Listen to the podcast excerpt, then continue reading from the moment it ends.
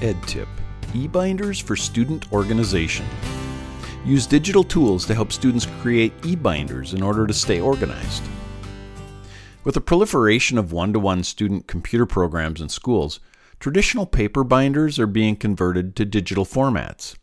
These online platforms can offer advantages over physical folders and organizers. They're often more accessible, customizable, free, multimodal, compact, and searchable. In classrooms where students have access to computers or tablets, e-binders are a great option for helping students to develop an organizational system for their schoolwork.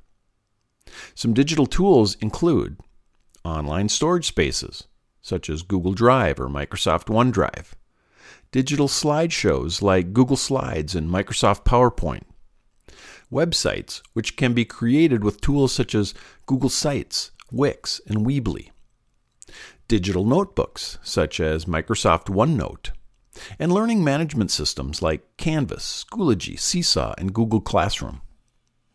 Once you've chosen your eBinder platform, the key to success is guiding your students to effective use of the tool.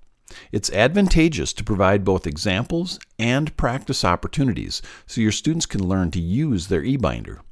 You may also want to scaffold the experience by providing students with templates to guide their interactions. By combining structure with flexibility, you can help your students master their eBinder as an organizational tool. You can also share this one page summary guide linked in this article with your students. Feel free to make a copy, customize it to meet your needs, and share it either as a printed or a digital copy.